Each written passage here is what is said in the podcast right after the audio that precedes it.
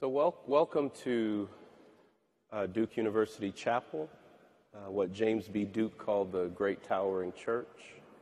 Um, my name's Luke Powery. I'm the Dean of the chapel, and I've been here for about five and a half years.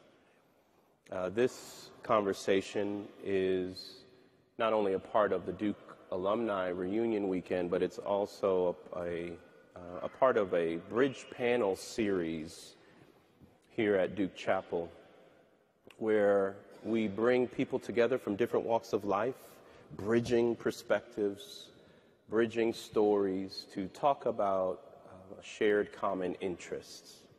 And today, the, the topic is a conversation about race, then and now. Um, and particularly, and I think you would have seen it on at least some of the description of this conversation. 31 years ago, black male Duke students were being stopped and harassed on campus. Did they belong? What were they doing? Did they have an ID? To address this problem, the then Black Student Alliance president, Maurice, he goes by Mo Green, and ASDU president, Jan Nolting, gathered students together, public safety officers, faculty administrators together to talk through the issues and concerns of everyone involved. So the result was a quote unquote stop policy mutually agreed upon. So fast forward now 30 years. Headlines across the country remind us that seemingly perhaps nothing has changed. At the hands of police officers, black men are much more likely not only to be stopped, but tragically, in so many situations, to be killed. We've seen riots across the country whenever a not guilty verdict comes down. And so, this special conversation is really linked to this beautiful story between Mo Green and, and Jan Nolting Carter, who have reconnected after so many years um, last summer, I believe, Jan, who is a Presbyterian pastor, sought out her old friend as she grappled with what to preach in the midst of pain and, and a lack of understanding about race. And what followed, I'm told, I believe, was not only the crafting of a, a sermon series or uh, studies, but the rekindling of a friendship and a desire to share about their particular stories and thoughts with others to enlarge this conversation, to keep the conversation going, going for mutual lear- learning and understanding, in particular about race. So it's wonderful to have these three panelists with us. So, first, in the middle, we have uh, Maurice Green, Mo Green, who is the executive director of the Z. Smith Reynolds Foundation, a private family foundation that has been a catalyst for positive change in North Carolina for over 80 years and has invested more than 553 million into this state. Mo works alongside trustees and staff to spearhead the foundation's efforts to improve the quality of life for all North Carolinians. He has a bachelor's degree in political science and economics and a law degree, both from Duke. Mo is a longtime resident of North Carolina, and he's married and has two children. The Reverend Dr. Jan Nolting Carter is an ordained Presbyterian uh, minister, PCUSA, for 21 years. And she uses her gifts in theology, community building, conflict resolution, mediation, and teaching while working with congregations in transition. That means you may hear some preaching from her today. But her most recent call is to the Church of the Pilgrims in Washington, D.C., a progressive, social justice focused congregation where she serves as its transitional pastor. She holds degrees from Duke from 1998, where she served as the first woman student government president. And she has a degree, also master's in education from the University of Pennsylvania Master of Divinity from McCormick Theological Seminary, and a Doctor of Ministry degree from Columbia Theological Seminary. Jan has two children, Seth and Sarah, who are in the audience today. Last but not least is Riyanka Ganguly, a senior, a Duke senior, graduating with a major in political science and a minor in chemistry. She's currently the Duke Student Government President and an Alice M. Baldwin Scholar. Next year, she will be in Beijing, China, uh, getting her master's in global affairs with concentrations in economic and business at Tsinghua University through the Schwarzman Scholars Program. Uh, these are our three panelists, current Duke student, two Duke alums, and I know they have a lot of wisdom to share uh, with us today. So, can we welcome our panelists?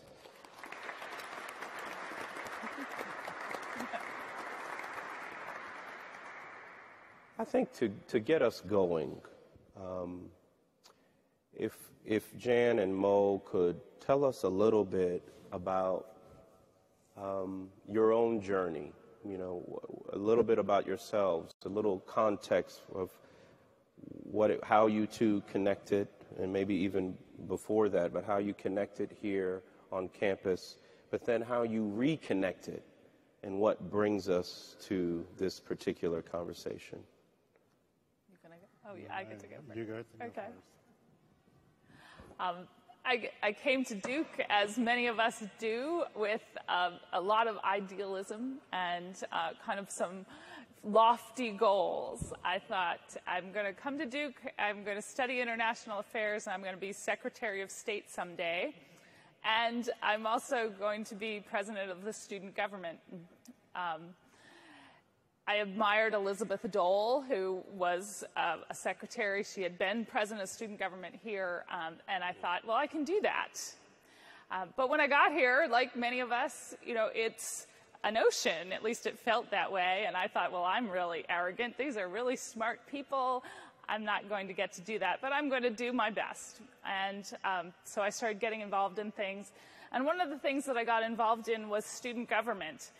Uh, at the time, someone invited me to be on what was then called the External Affairs Committee, and that committee related to the outside world. And there was a chair of that committee who said, Hey, do you know anything about this thing called divestment? And I said, No, I have no idea. Um, and so she kind of handed me what she knew about it and said, uh, Go figure it out. And uh, as a second semester freshman, that led me on a journey that ended up with us passing a resolution that we thought the university should set up a committee to look at the social investments here um, and uh, to pay particular attention to South Africa. And so that following year, I served on that university committee with several trustees and with university faculty and with other students.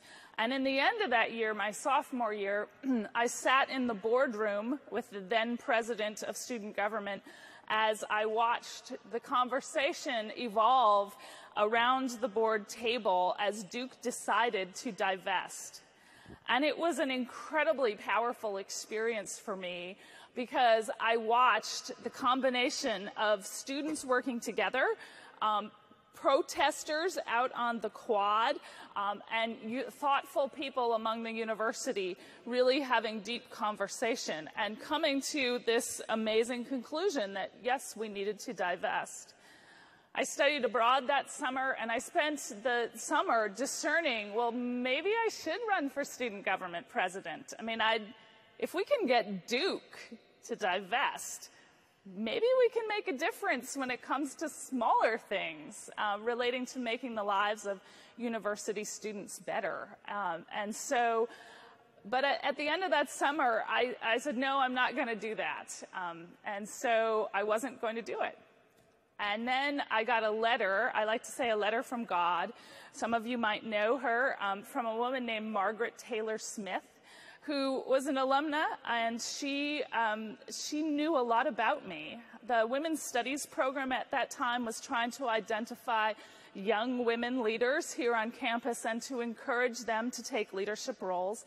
And so Margaret wrote me a letter and said, You've done all these things, and I think you should do this. And that was a turning point in my life. Um, I decided to run for student government president, and I was in a field with six guys and me, and I was the one who had student government experience. Um, I ended up winning, uh, which was an amazing thing, and because of that, became the first woman student government president. And that was a really transformative thing for me.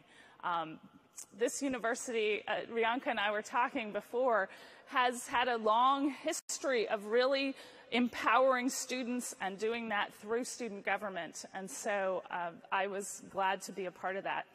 And it was kind of through that and through some of our classes. Um, earlier, we were talking about C. Eric Lincoln yesterday, and um, Mo and I, I think, were in the same class with C. Eric Lincoln. And we also were in the leadership program, I think, together. Um, and so we had an awareness of one another. But that year that I was student government president, Mo was president of the Black Student Alliance.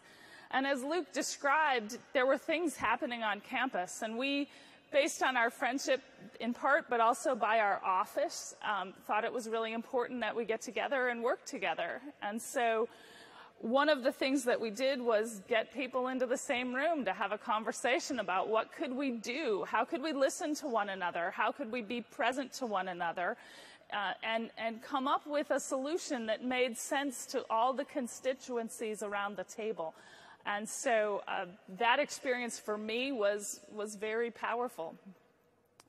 Fast forward a, a, number of years I, I did a lot of different things. I um, got some degrees. Um, I worked for corporate America. I ended up being a Presbyterian pastor. And um, I have done transitional ministry in a variety of settings. I uh, work in, in conflicted situations and help congregations identify what their vision is for the future, what they think God is calling them to do. And so um, I've seen a lot of different contexts.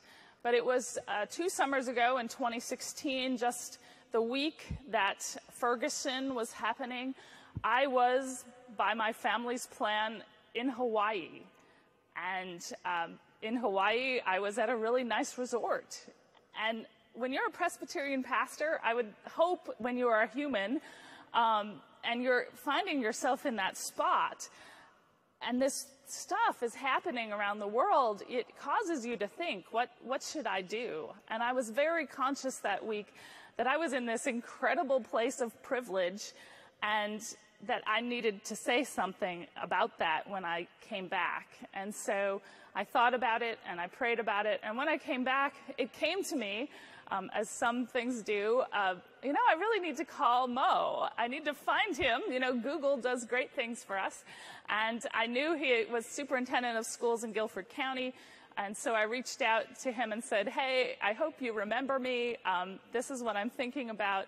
Could we have a conversation on the phone? And so um, we did that week. And it was a real blessing um, to have that conversation. And as a result, um, what I preached that Sunday was a letter to my friend Mo. And it was called A Letter of Confession to My Friend Mo.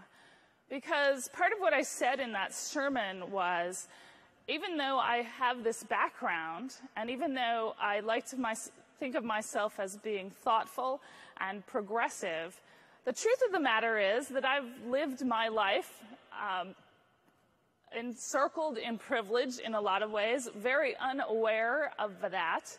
Um, and I have served a number of churches in places that have not included diversity, and I have not been a voice of inclusion. And mostly that's because I have worked in a place where I'm helping them deal with conflict, and so I walk in and I help them to move from where they are to where they need to be. But I think a lot of that needs to include a greater awareness of our privilege. And so part of what I said in that sermon is I have to confess that I think that I'm a racist. And I knew when I said that that that was quite a statement, um, especially to be someone who thinks she's progressive and yet knows that I have not actively done things to dismantle privilege. And so that conversation um, caused us to have a really fascinating dialogue. As I was rereading all of that this morning, I was thinking, you know, I think we need to have a conversation about how that's different now that we have a different person in the White House. Um, because we've seen a lot of things happening in the last year that um, would cause me to hesitate to use that word for myself.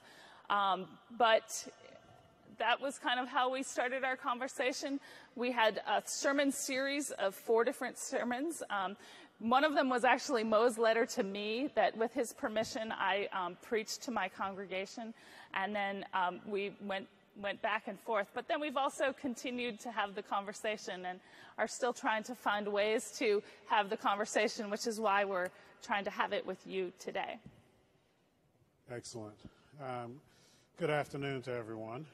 Uh, certainly, it's a privilege for me to be here this afternoon. Uh, I'll tell you a little bit about my journey uh, and then uh, certainly look forward to the conversation that we'll have this afternoon. So, journey uh, for me uh, was born in New York, grew up in Georgia, and when it came time to select a school to go to college, several folks had indicated you ought to go to an Ivy League school. Uh, having been born in New York, I said it's too cold to go to New York and read somewhere that Duke was the Ivy League school of the South. And there it was, uh, the school that I thought was perfect then for me. Uh, it turned out in many ways to be a wonderful experience to be uh, a Duke student. Uh, I was able to get involved in many, many different things here. Um, and so one of the things that uh, really, as I now reflect back now 30 years later is uh, my experience wasn't just uh, an African American experience, but it was one that allowed me to be involved in Hoof 'n' Horn. I lived in a predominantly white fraternity, although I had pledged an African American fraternity, uh, allowed me to do things um, that really stretched my boundaries. But part of my experience was indeed being African American. And it didn't take long for me to be on this campus and walk around this campus and be stopped uh, for being African American. And um, the first time that that happens to you, you just sort of assume, well, that must happen to everyone. This is a school that is trying to protect uh, its students, all of its students, and all of us must be uh, among those being stopped. And so um, it wasn't until you know we started, I started listening to conversations that other African Americans, particularly African American males, were having, that suggested to us that this was a unique, a relatively unique experience for African Americans, and in particular African American males. And so I had been part of student government um, and uh, thought that I might even at some point be the president, only to know that if Jan was going to be running, then I was not going to be president. Uh, and so um, was also involved in the Black Student Alliance, and as things sort of progressed, uh, found the opportunity to be the president of the Black Student Alliance. And it wasn't long after being president of the Black Student Alliance that we really said, you know, this has been going on for long enough. What are we going to do to try to address this issue among many other issues of which uh, we felt uh, Duke needed to pay attention to uh, while we were here? And so we'll talk more about then what uh, that experience was like. But I'll fast forward to say that um, after leaving Duke and Duke Law School, um, I was well prepared to take on the opportunities that I, I had. Um, those included uh, being a law clerk uh, for two judges. Uh, one was uh, in the federal district court uh, in Greensboro, uh, Judge Tilley. The second one was with on the Sixth Circuit Court of Appeals, United States Court of Appeals, with Nathaniel Jones. were really amazing experiences in different ways. Nathaniel Jones, for example, was, um, I always called him the unknown Thurgood Marshall. He was um, such a legendary figure in many ways, but he came after Thurgood Marshall as the leader of the Legal Defense Fund. Um, and uh, really sort of opened uh, my mind to what sorts of things we ought to be thinking about. And then Judge Tilley uh, was someone who was just an amazing attorney and had a passion for being sure that people got treated fairly, uh, regardless of their circumstances and background. From there, then, I went to practice law at a law firm. I became, it was a, for North Carolina standards, a pretty uh, large law firm, was the first African American uh, member, partner of that law firm. Left to then be the attorney for the Charlotte Mecklenburg Board of Education, transitioned to then school district administration, uh, became the chief operating officer and then deputy superintendent of Charlotte Mecklenburg schools, and then became the superintendent of Guilford County schools. Um, and then, uh, two years ago now, uh, became uh, the executive director for uh, the Z. Smith Reynolds Foundation. And all along those ways, even though uh, certainly grappled with issues um, of uh, significance in many, many different areas, race comes up all the time. And so then when I receive a letter uh, or a call uh, initially from Jan, um, uh, indicate, well, no, it was an email. email. It was an email um, reaching out to me, and I thought, Jan mm-hmm. wow. Um, it had been probably 20 something years since we had connected. And so um, to receive that email from Jan and for her to say that she wanted to preach a sermon to me uh, about issues uh, surrounding uh, race, I thought uh, God has intervened. And let's just see where this goes. And so it has been an incredible journey uh, to continue this conversation over these last couple of years with Jan uh, and to uh, begin to explore issues with ourselves um, and to and to pay attention then to what's going on uh, in each other's lives as well. And so, looking forward to the conversation that we'll have this afternoon.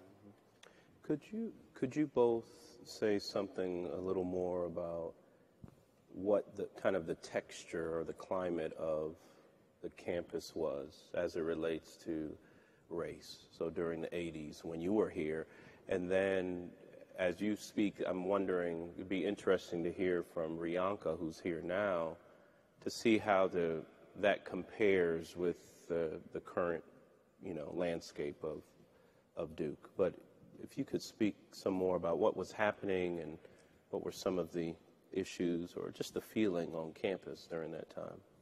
You want me to lead off? Sure. I'd be happy to lead off. So I'll give you some uh, numbers as far as context, and then I'll give you sort of my sense of the, the atmosphere, if you will. As far as numbers were concerned, uh, African Americans made up about 5% of the student body at that time, and um, uh, other um, uh, races uh, other than Caucasian were you know, even smaller than that. Um, the faculty, uh, African Americans at that time, uh, comprised about 2% of the faculty was African American, and that became a significant issue that we wanted to address uh, during my time here as well. Um, and so uh, there was at that time um, a sense of it was almost like there were you were a dual Duke student in many ways because um, even while you were a Duke student in the broadest sense, and you would go to classes with the majority race and you would be engaged in some activities, I suggested to you some of the things that I was involved with. You were really separate as well. Um, I remember we had uh, on the main quad something we called the black bench.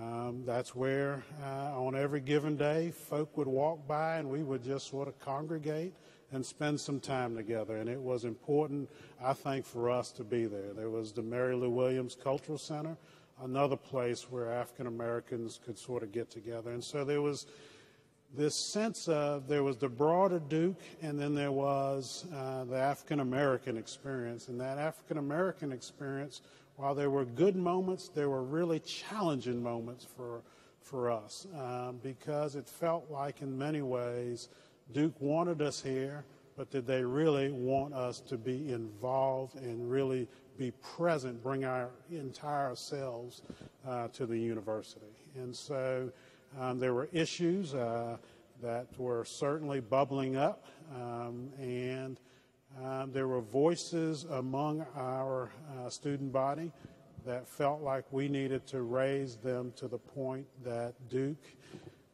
and Duke administration uh, would hear and react and respond to, to what was going on. So we were not the first of the Duke students. That had already happened. Right. And in some ways, then maybe we were sort of that second generation or so of Duke students who were no longer saying we just want to get in the door as the first generation was doing, but now we were sort of we're in the door, but the door that we've walked into doesn't seem to be accepting of all that uh, uh, Duke uh, should, I think, uh, be accepting of for students uh, like ourselves. And so there was a sense that we needed to figure out how then to respond to that. I said I came as um, thinking I was going to go into international relations, but my first semester was um, part of the 20th Century America program, and it was a small seminar program. There are a lot of seminar programs for freshmen now, but um, it was a small group, and we had some luminary professors, some of you might remember, um, Bill Chafe and Sidney Nathans, and they helped me overall, but particularly in issues about race, ask who's at the table, and more importantly, who's not at the table.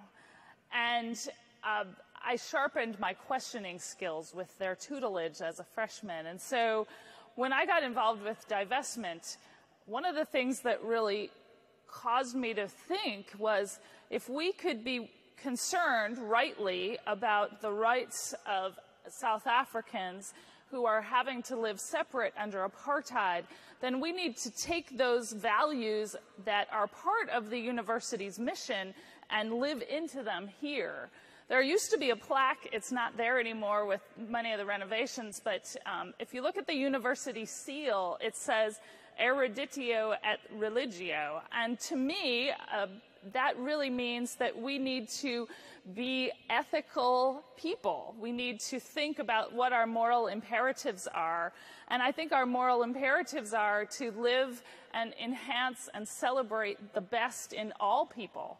And so it seemed to me when I was in a leadership role that I would look around and I'd say, well, we are missing people here at the table. We're missing people of color. We are missing people of different sexual orientations. We don't in those days did not always have women at the table. And so it was a question that I kept asking. Um, I did my leadership project when I was a, um, involved in the public policy department. My leadership project was called Colorblind question mark, and I was wrestling with the questions of, you know, what does that mean? Um, do, how do we have more people at the table, and what kinds of questions should should we be asking? I was aware of tension and tension about how we did not live into what we said we were trying to do, um, and and that bothered me. And so, um, I think you know that is very present. I was noticing just uh, you know we're the 30th reunion class, and I looked around last night at the party, and I thought, you know, this party does not reflect the statistics even that Mo just shared. Um, and that really bothered me um, because I thought, here I'm coming to this event today. I've been engaged in this conversation, and and you know, there's that's so deep. I mean, all the issues about why that is so are layer upon layer upon layer, um, and and we need to be thinking about that as a university and as as uh, alumni of this university. Mm-hmm. Riyanka, how does some of what they've said connect or converge or diverge with sort of what you see yeah. happening on campus here? Definitely. Days? I wish um, Michael Ivory could be here. He is the current president of BSA, mm-hmm. and I obviously do not have the experience to share as much about what the black experience sure. is on campus. I can only share what I've heard from my friends. Um, it's very interesting that the way that you all connected working back in the day was about students getting stopped and having their IDs checked. And I to my understanding, it isn't as rampant, but it definitely happens on campus still. Um, definitely, I've had friends who have been stopped and they have been questioned if they go to this university. So it's really interesting to see that was a movement that you had 30 years ago that's very much something that students face still today. Um, I know that 5% number is now around 10%. Um, and unfortunately, however, how our social system works at Duke, while our diversity has increased in terms of numbers, I actually was talking to some students from NCCU who were coming to visit, and they told me they were very surprised when they came to Duke's campus because just by walking around, if you look at the students, it's much more diverse than they expected. Right. And to that, I say I agree, but the social interactions student, students have still are very much um, separate. And a lot of the time, that blame is now put on the minority communities for finding spaces that are not safe spaces, but recharging spaces so they can be in a majority space for every other component of Duke. But we have much more structural issues that prevent students from really interacting with each other. And that's something that I'm very passionate about through Duke Student Government because right now it feels that students are able to have this very diverse experience their first year because you are randomized, you are put in dorms, and the only the one unifying factor you have is that you're a Duke student, and people are forced to step out of their comfort zone and make friends that they didn't necessarily have back in back at home. Um, have friends with different experiences, make those friendships, and that system really wanes because uh, from sophomore year onwards, there's self-selection into different social groups that are still very institutionally white or non-white and there is very little room for students to interact socially in that way. And my firm belief is that the only way for us to progress is for people to be friends with each other. Just because, actually, the other day, someone said something about black women, and one of my best friends is a black woman, and I didn't. I wasn't just uncomfortable in that experience in, in that space. I was angry because it, I felt personally offended because this was you were talking about my friend and it was my white male friend who was talking about that. So I then talked to him about why that wasn't okay. And he was willing to listen to me even because we were friends.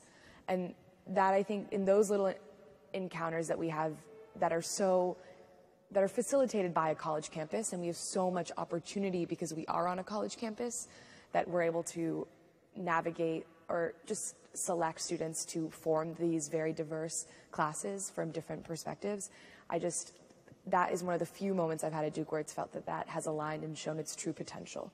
And I don't think that as Duke, Duke as an institution is really focusing on that potential. Mm-hmm. Just to give folks a sense of the current uh, breakdown, as, as, we just heard, it's a much more diverse student population. So the class of 2021, um, there, the incoming class was 25% Asian, Asian American, Pacific Islander, 13% Black or African American, 14% Hispanic, Latino, um, 1% uh, Native American, um, 49% male, 51% female. In terms of the current, as it relates to um, African Americans, exactly what Riyanka said about 10% of Duke undergraduates total are African American. 15.5% um, of Duke faculty are African American. And if you combine faculty and staff numbers, recent statistics show that 22% of Duke employees overall were African American as of 2012. And in the fiscal year 2015, um, to 2016, minority hiring of faculty at Duke increased by 16%. So I think on one level, too, as the student population has diversified, um, and even in recent years, there have been different incidents on campus. You know, a, a, noose was hung a couple of years ago on the Bryan Center, other epitaphs, you know, on flyers. And so President Brodhead at the time, who was the president, put together a task force on hate and bias, is what it was called. I was one of the members that served on that. Um, and it was a cross section of people to think about student life, to think about faculty, to think about the all various um, forms um, or parts of the university and what could be changed structurally um, towards the university. So it seems to be an ongoing, recent hires in the last year or so at, out of the Office of the Provost focuses on faculty uh, diversification. And so there, it's like an ongoing conversation, an ongoing process um, to make Duke or an attempt to make Duke better as it relates to these issues. Um, obviously, it's not perfect. But what, what, when you were students in the 80s, I mean, what were you hoping Duke would actually do? Um, I'm happy to yeah. lead off on that as yeah. well. So uh, again, I'll provide a little bit of statistical context, and then I'll talk about then um, uh, what we were hoping Duke would do, or at least what I was hoping Duke would do. So uh, on two issues that I'll talk about. Um, one is around uh, the stop issue um, that uh, African Americans being stopped uh, at a greater percentage than, than other students. Um, so just some statistics um, on that front. So again, African Americans made up about 5% of the student body at that time. Um, uh, surveys that were done suggested about 76% of the students who were stopped and asked for their IDs were African American. Um, the um, yeah, there were other sort of statistics that suggested that even even when asked, uh, four to five times as many uh, African Americans being stopped as any other race um, at that time. And so it was pretty clear that uh, African Americans were being stopped in disproportionate numbers at that time. And then ultimately, uh, there was also a young uh, man, uh, James Lee, who was actually at Duke Law School during the time that I was an undergrad. And he walked around campus a lot and uh, he was a big figure. And uh, he was stopped repeatedly, and at one point, then he was stopped. He ultimately decided to sue Duke University. Uh, that was in the same year that I was president of the, the, Black Student Alliance, and so we were having these conversations and questions and issues, and and then having a, uh, a member of the of the law school, African American male, say enough is enough I'm going to have to sue this university to see, see if we can't continue to try to change things. So that was one set, set of statistics. Um, the other stat um, was um, around the faculty. And uh, I am certain, I mean, the numbers that you talked about, I mean, that, so when I was here, I, it was about 2% of the African, uh, of the faculty were African American. And, um, when I was a senior, right after I rotated off, uh, the academic council actually took a vote after, and so there was a lot of work done leading up to that vote uh, by the student body. Um, but I had rotated off of being the Black Student Alliance president. There was a vote by the academic council in the spring of my senior year uh, to start the initiative, the Black Faculty Initiative. We had done a lot of work trying to lead up to and from our vantage point, we just wanted to have, we ended up sort of advocating for, well, can there not just be one African American professor in every department? I mean, that, that doesn't seem like that should be asking for that much, but that's what we were asking for. And that vote, it was actually a vote that was a tied, so there were all these students, including myself, that were sitting in of a social science building on the day that the academic council took the vote, and it was a tied vote. And so the chair had to break the tie. And he said, well, then we'll go forward. I don't even remember exactly what he said, but it, it was almost like, well, did he vote in favor of it or not? And then someone said he voted in favor of it. And so that started us down this journey for Duke to say, well, let's at least try to have one African American um, uh, member of the faculty. Uh, and so to hear these numbers then suggests that, that those have changed. So what did we want? On the stop, on both things, it became sort of this basic, we just want it to be different. If you want us to be on this campus, and uh, certainly we're also advocating for increased numbers of African Americans and other uh, people of color to be on this campus. Uh, if you want us here, then act like you want us here. Don't keep acting like you don't want us here. You know, so we would hear that, well, Duke is in, a, a, you know, around Durham. It's a largely African American community, so we're stopping you. There's no, uh, no, no, no, no. You know, because there are so few of us, you know who we are. After you stop us the first time, or maybe the second time, then you know who Mo Green is walking around this campus. You don't have to keep doing that. So we wanted to that to stop, and so uh, there were questions about, well, we don't believe you. So we created ultimately this ID card that police officer or law enforcement here at Duke had to give every time that they would stop us. Began to then see the numbers of times that we were being stopped and they were having to give us, give us these cards.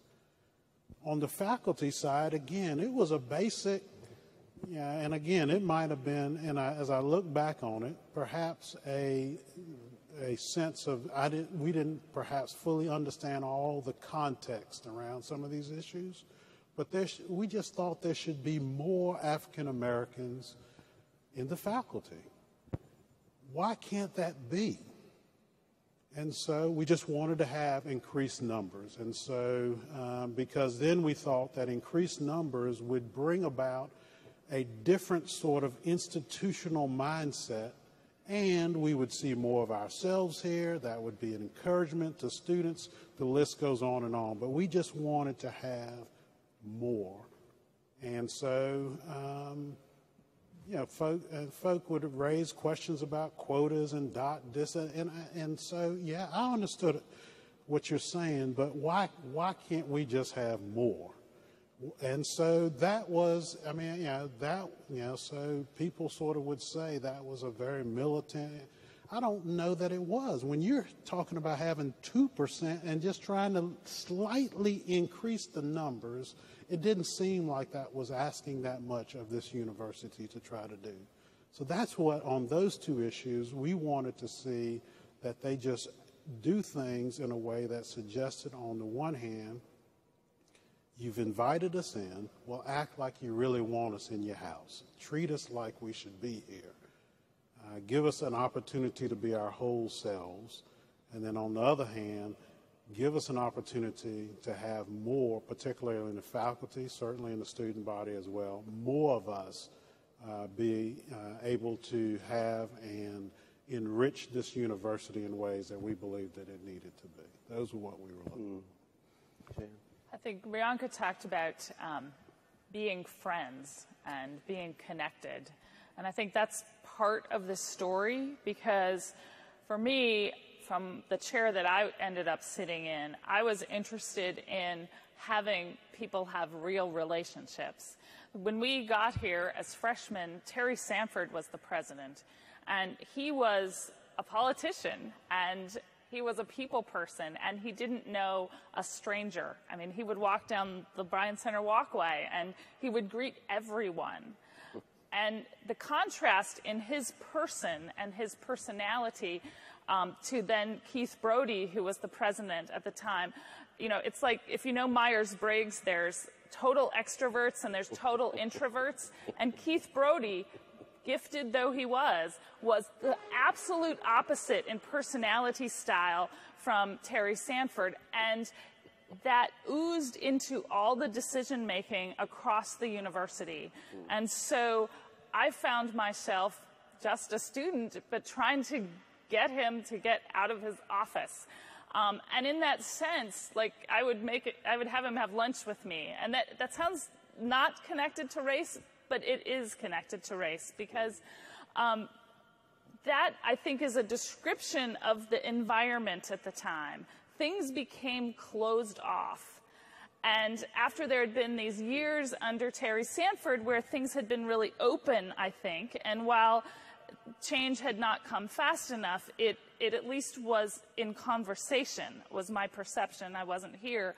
But it felt like our goal needed to be to open up the conversation and to have more people at the table of all kinds of experiences and all kinds of backgrounds. And so when Mo and I were working together, our goal was to get the conversation going and to base it on relationship and friendship and mutual respect and that that was going to be how some of the goals that Mo was talking about would come to pass um, because it was about knowing folks and being being at the table. So that was my set of goals, at least at the time.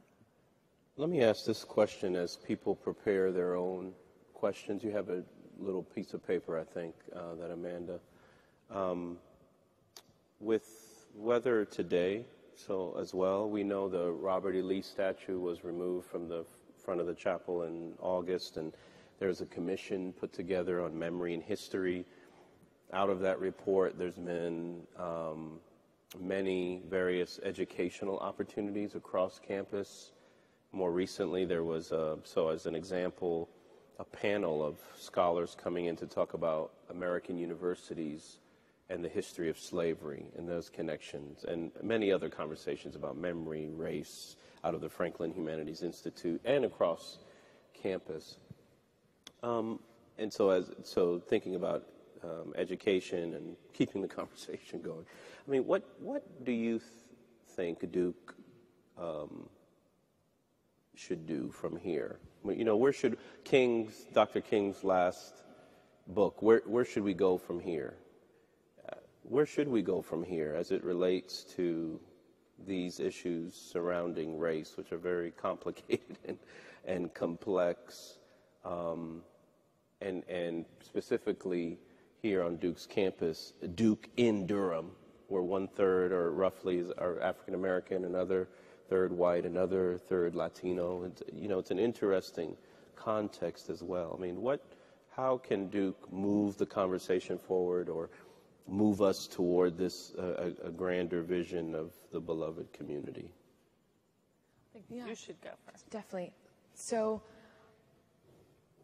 I think two main things. The first is that there needs to be a focus on facilitating interactions with students. And I mean, for example, I just actually just remember this. To this morning, I met up for a group project, and I was telling them about this panel, and I'd be coming later, and the person asked me what BSA stand like stood for, what the acronym meant. And I think that was a perfect example of how people at Duke still are in their silos and have no idea past their social experience that is very homogenous. And there has to be a way to socially engineer more opportunities for students to make those friendships and to recognize other realities. Because right now there, there really isn't unless you seek it out or you're in organizations that work collaboratively with other groups. So that's, I think that needs to be number one, that, that incorporates housing, that incorporates our social culture in general, um, access to different organizations, um, and I'm talking outside of, this is a lot of what I'm talking about is outside the classroom because sometimes I, I think we focus too much on our curriculum and opportunities within the classroom and forget that a lot of the socialization that students have is very much outside of the classroom. Um, especially since we have such an opportunity with the residential model, what, what we could be doing a lot more. The second is to really remind students that we are in Durham. I think for the longest time, even talking to alum um, coming back for their 10 year reunion, they, the big thing is like, oh, we would never go into Durham. Um, and that has slowly changed, but I don't necessarily think that the way that we're going into Durham is the right way because we, we're going as far as the parlor, um, the ice cream place. Um, I don't think we go further. I don't think there's any understanding of the place that we're from. And I was actually just talking to you about this before. I wish Duke would see that us being in North Carolina is a huge asset as a university, not something to cover up and to gentrify um, because I, I'm from Seattle, Washington, and I was really excited as a political science major to be in a purple state. And I think that we could attract a lot more students who are intellectually curious about being in a state where you need to have these conversations, you need to meet in the middle because people don't just think the way that you think. And I believe that if we're able to focus on that more as a university, then we can also have students recognize um, other students' reality, and we can also really talk about race more honestly once they see the spectrum of what that can mean, um, not only on campus but also off campus.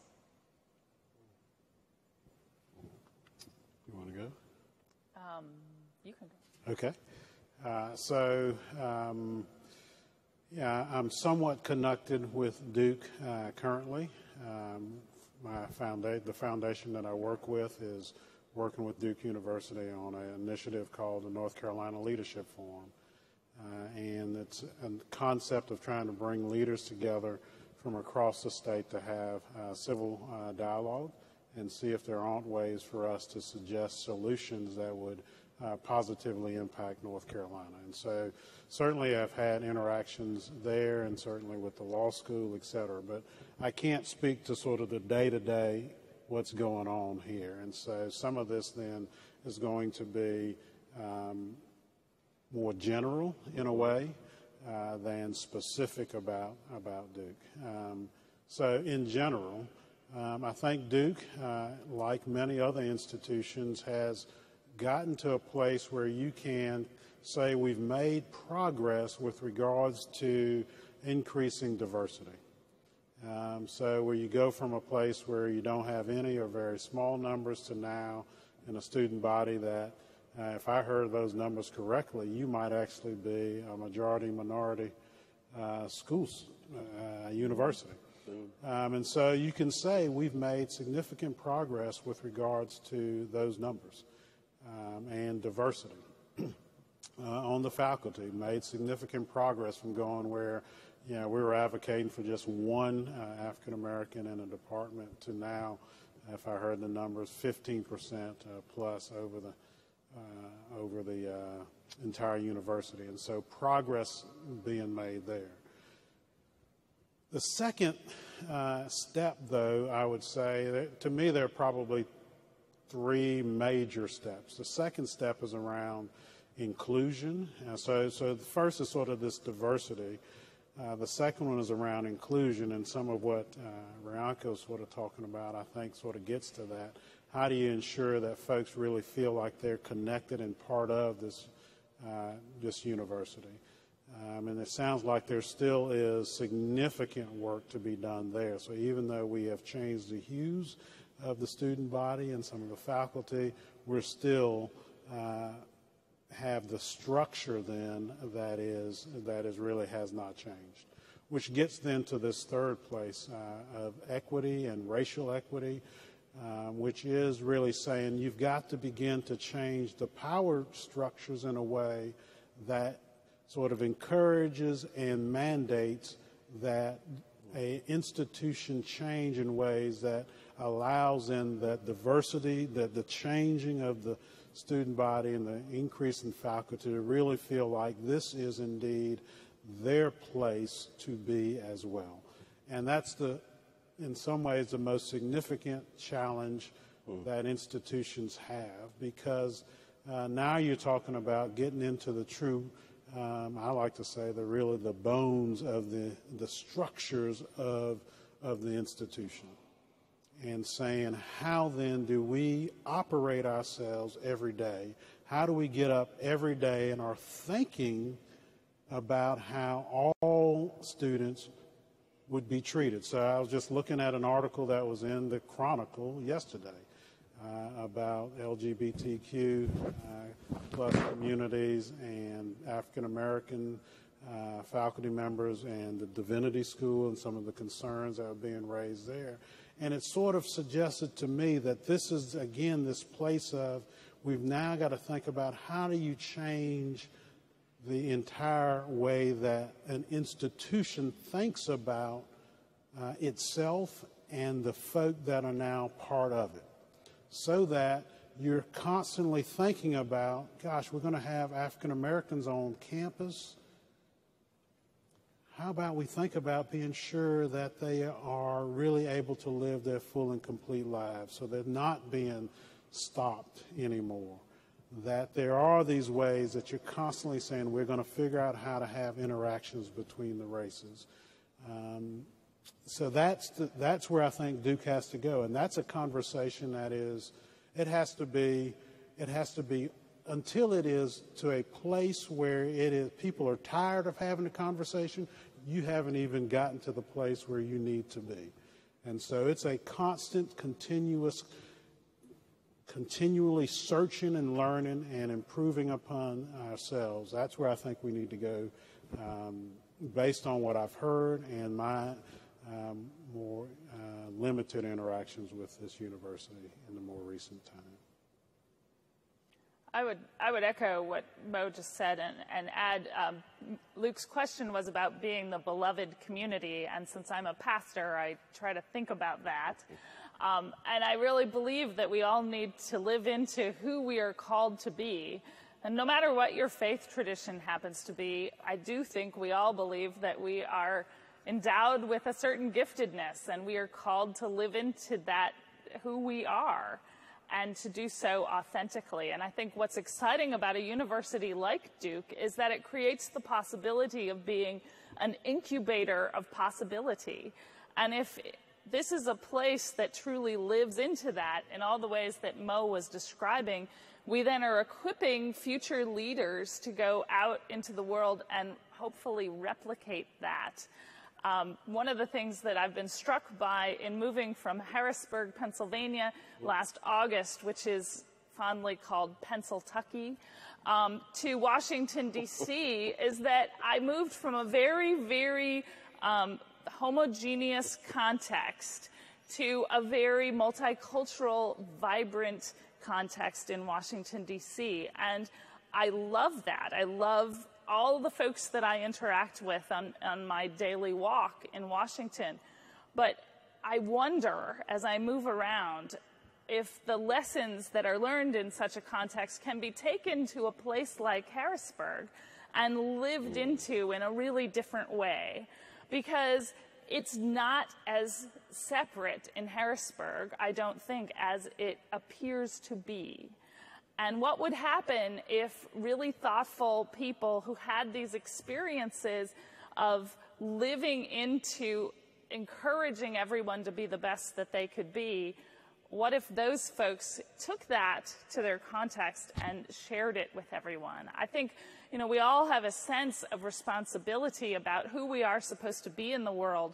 And, and as I've met uh, with others in this reunion, you know, hearing all the great stories of the great difference that people are making, if this is such a model, then we can take that out into the world and make it hopefully a, a better place. I don't think that is naively optimistic. I think that's truly what we're supposed to be all about. Great. There are some questions that have come from this audience, and um, this is the fun part.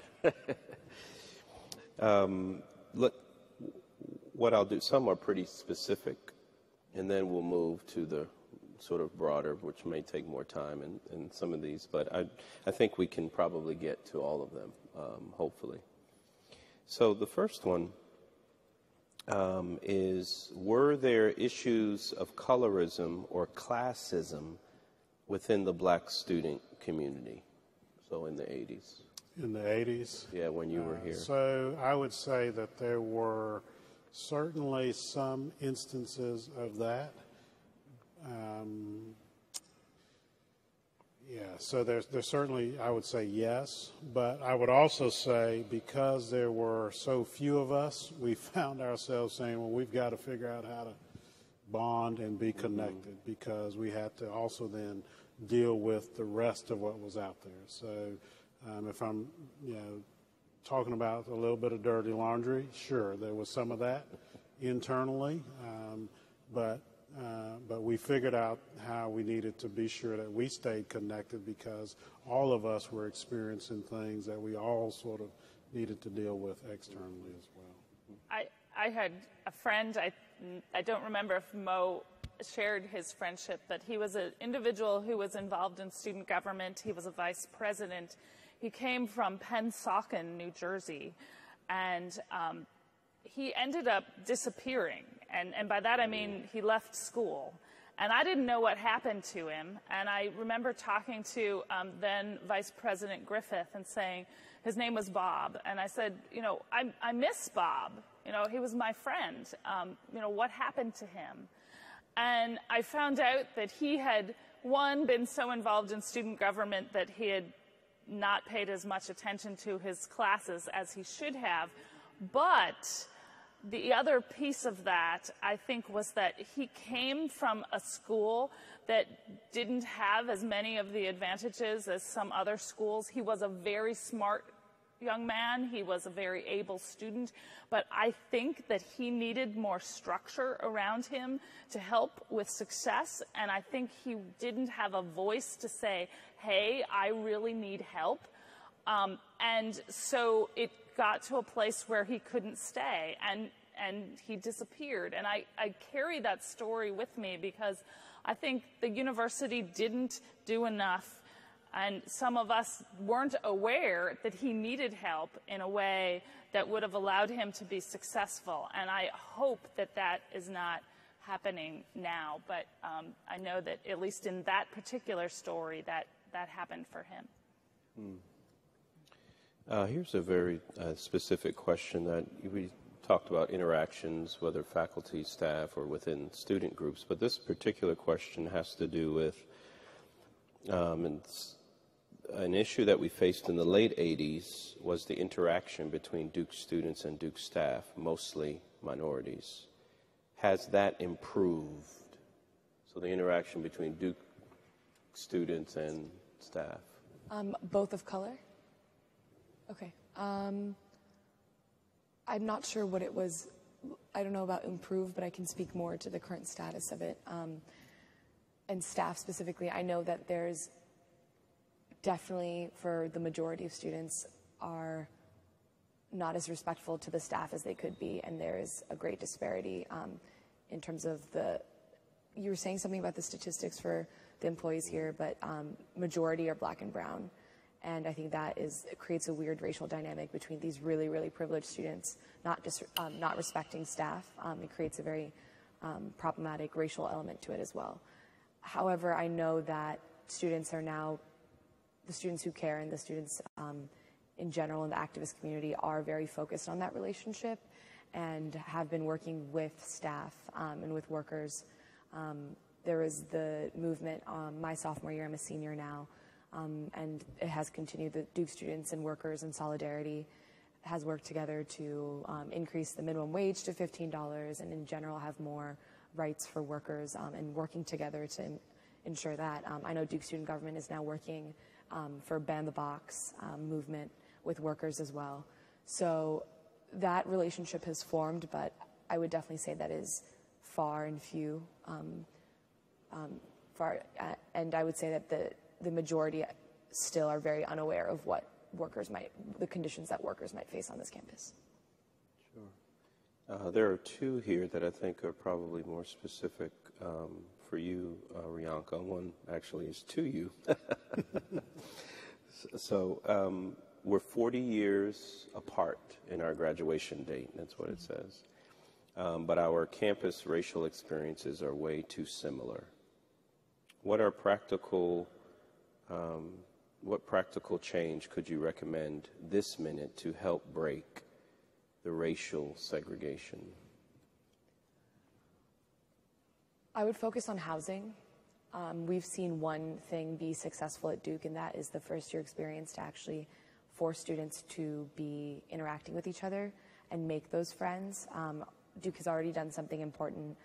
As of next year, students will not be allowed to select their roommates, which I think is a really good idea, just because otherwise students coming from very homogenous places and will continue to room with those people, enter the same living group, and they are the reasons that many of the issues on this campus are perpetuated. So I would, I would personally like to see all selective housing be taken away, and to have that be more housing be focused on just random, randomizing. I don't know. I don't know the details. Maybe every year, but also maybe just continuing your first year dorm experience for your four years because you're finally given a chance to randomize those interactions and just living with someone things happen in the common room. You'll see them stressed out. You'll talk to them. Mm. You'll put in the GroupMe. Do you, does anyone want to get a meal? It's just proximity allows for those interactions to happen that we just do not currently happen. Mm. That that do not currently happen. So that's my one fix that I truly do believe would create a positive mm. change.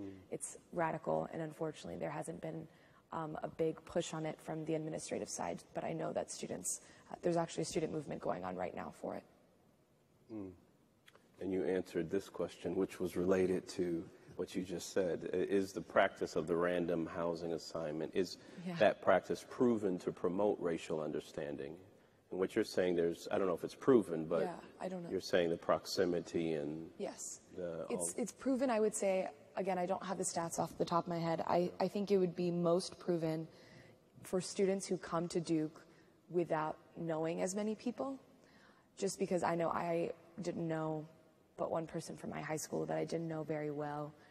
Um, and because of that, I was seeking any friend, not just, um, and that didn't, it didn't really occur to me to make a certain type of pr- friend. And I think the people that come to Duke with a lot of upperclassmen that they know, um, a lot of students coming from their schools, I, under, I I understand that it's a very, it's a very comfortable thing that I wish I had at the beginning even, but I think that causes um, a detriment to them in the long term because they end up having preconceived notions of what Duke life should look like, um, preconceived notions of what their friend groups should be, what their friends should look like, um, the types of people they want to be, they should be friends with in order to be in these types of groups that they want to be accepted into.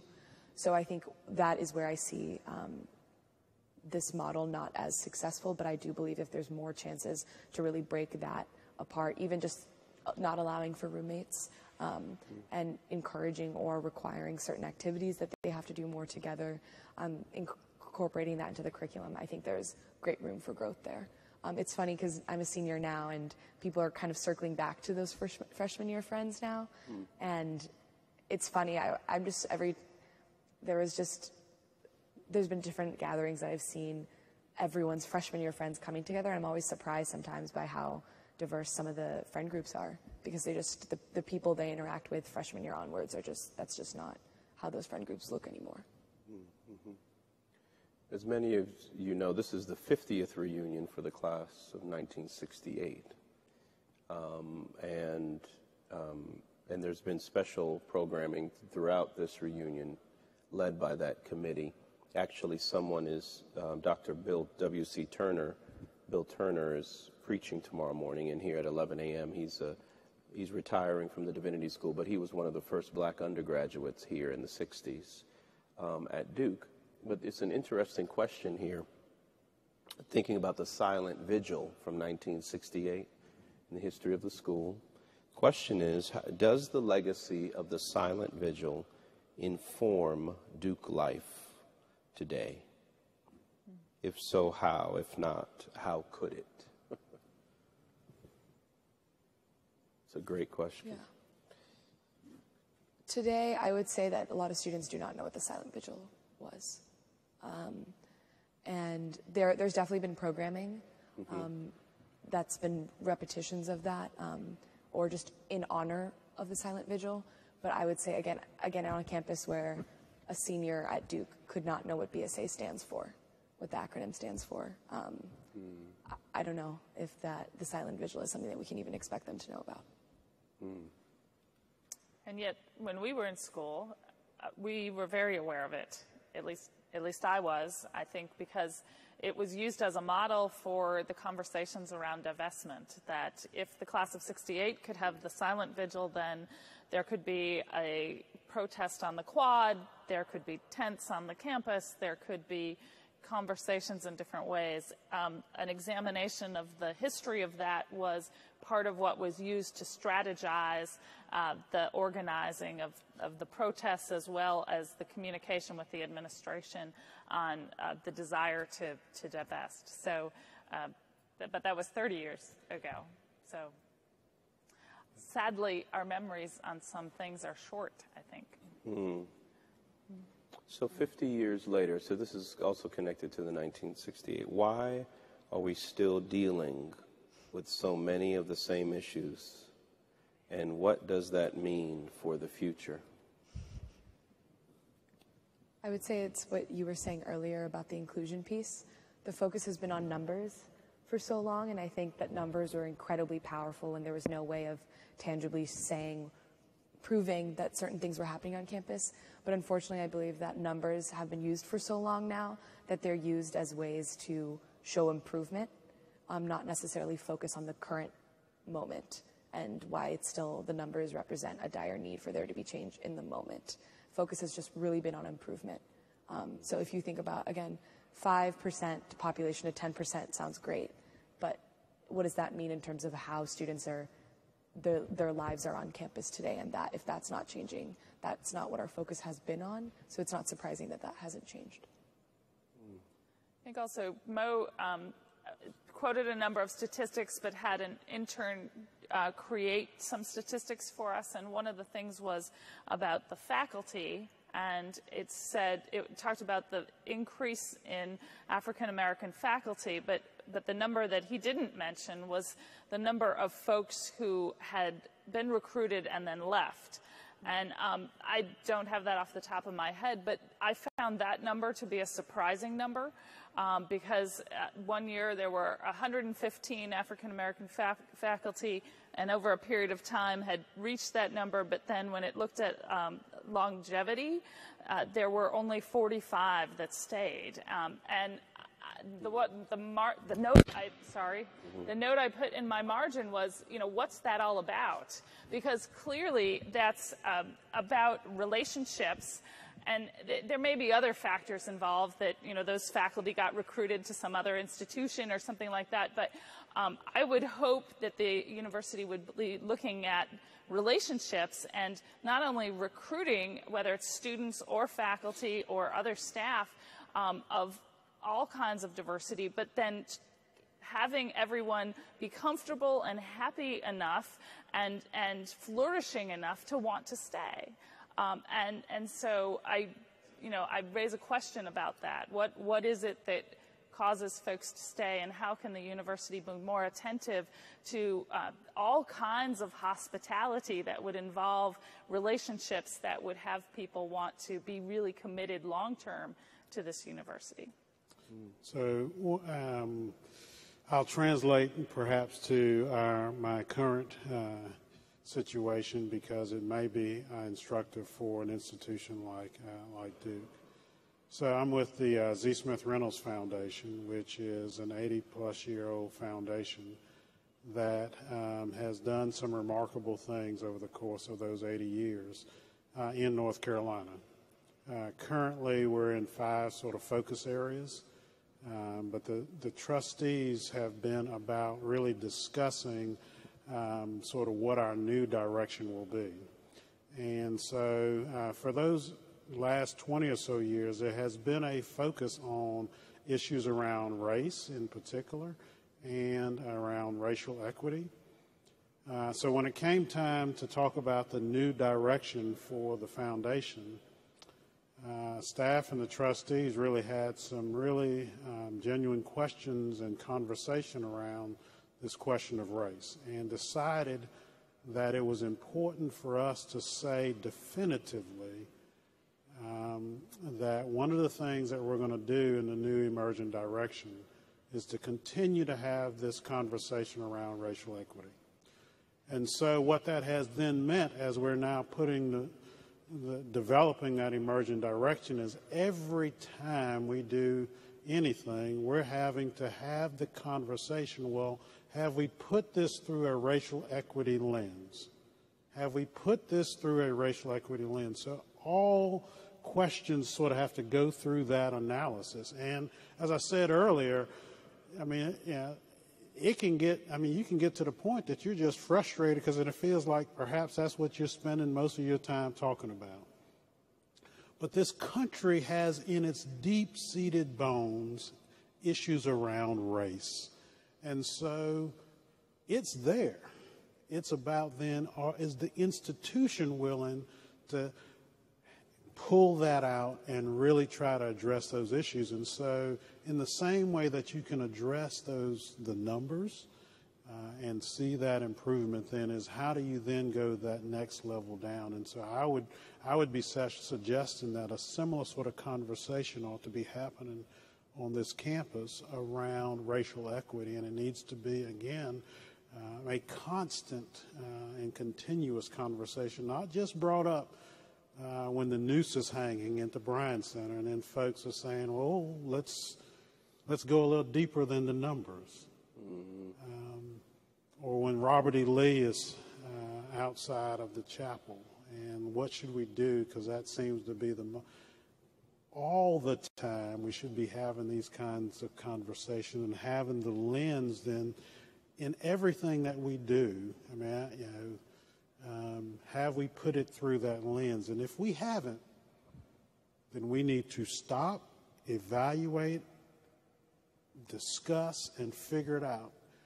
It will not be easy. Um, uh, and it will not reach a solution even in the next 40 to 50 years. But I believe that's when you will continue to see progress and positive movement um, for this this institution and uh, for the country in general. Mm-hmm. Well, what you just said there connected. I'm going to make this a kind of twofold. Connect these two questions, and then I'll ask a final uh, question of you all. So the question is what efforts can be made toward becoming a more inclusive community? And then this other question is what are the most important values uh, for our day uh, today to continue to work for change? I'll let them go first and I'll be happy to add because I've already I've, I've, sort of spoken on a, okay. little bit mm-hmm. of that. Yeah, I think I think the values is to enhance and celebrate the the unique gifts of every individual on this campus and to do so in ways that make sure that all those gifts are represented at every table, no matter what level of decision making or socializing it happens to be, and to then serve as, as a model. Um, I think that those would be my core values that I would hope would be the values of, of the university. I would also say I, I really appreciated when you were speaking about how you really questioned if you were racist. And I think that is something that's really missing. Oftentimes, I think that we, a lot of people, at least that I've seen on this campus, assume that because they have a certain set of values, because they are of a certain political party, that they are inclusive and that they care about diversity. But oftentimes, I think it's really hypocritical when a lot of the people I see um, on this campus, it feels that they say this a lot, yet if their friend groups are all white or they come from a predominantly white area, um, and even the friend, the friends that they socialize with, who are of color, are forced to be in white spaces in order to interact with them. So I I wish that people would, instead of talking about race so much in, in the sense of going to another rally on campus or in Durham or just posting another photo of them caring about this, I wish they would just actually be able to look at themselves and admit that they are they can be racist, as all of us can. And I think that's what's really missing in our dialogue today, um, both outside of Duke and on Duke, is that introspection um, and that ability to have the humility to understand that you are wrong and you can be wrong. Uh, I'll give an example or two uh, from uh, previous work that uh, then folks may be able to translate to an institution like this. So, when I was superintendent of Guilford County Schools, and, and, and this is all in the context of uh, me saying that I think that folk have to, you have to be uh, willing to put race out there consciously. So, uh, as opposed to, you know, folks will say, I'm colorblind, I think you actually need to be color conscious. Uh, and the reason I say that is because the institution um, will manifest itself even when you put in African Americans or other uh, people of color. The institution will still develop the same sort of outcomes um, if you're not careful about this. So the, the examples that I'll give you are as follows uh, when I was superintendent of Guilford County Schools, um, there were students, there were schools that were largely uh, African American, certainly large, you know, 90 plus percent African American students of color, and largely free and reduced lunch um, eligible students, so lower socioeconomic students. And in those contexts, you would find that there were schools that would have, there was one school I remember had zero number of kids who were identified as academically gifted. You can't have hundreds of kids walking around a school and not have one kid in a school who's academically gifted. I, I, it's just not. Come on. And so, but it, you know, but in some of the, and some others, there were one or two. And so you're thinking, how could this be when the numbers across the entire district were different? And even where we had African American principals leading these schools, that was the outcome. Let me give you a second example just to try to, so I'm not even going to get to issues of like uh, discipline, because that's what folks focus on, or discipline and those numbers. And they were dramatic there too we had students who had performed on grade level or better on end of course examinations. That when it came time to schedule them for the next higher level class, there were students who weren't getting scheduled that way. And so you say, well, maybe that's happened across the races. Let's dig. As it turned out, the kids who were being not, so these are the kids who are performing well The ones who were not getting scheduled to the next class, then the higher level class, were almost 100% African American or Latino in our school district. So you, and again, you have you have an African American superintendent. You had four members of the Board of Education who are African American. You had principals who are so the institution will create the same sort of outcomes even though we've now placed people in those positions unless we are willing to have that's why I come back to you have got to in every instance have this conversation around race and say how is it that we're it, you got to get to the point where you're tired of having the conversation because that's when you'll start to see some differences and can have some levels of improvement. Otherwise, what will happen is that the institution will continue to manifest itself. Duke University will, will have increasing numbers, as it has, of faculty and students of color. And Duke University will not be a changed institution. Mm-hmm.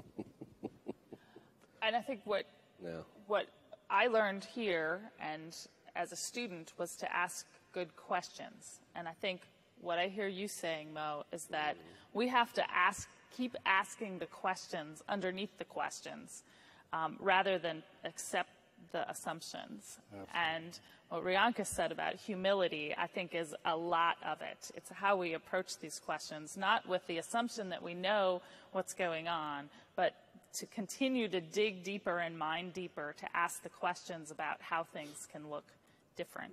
Mm-hmm. Sort of to bring it to a close here, um, you mentioned, Jan, this letter to Mo, um, which is a wonderful notion. Then there was a letter uh, to Jan. Um, sort of as a final word from each each of you, what would your letter be to Duke?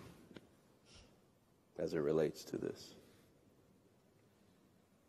You want to go first since you started this whole thing? since you wrote that letter to me?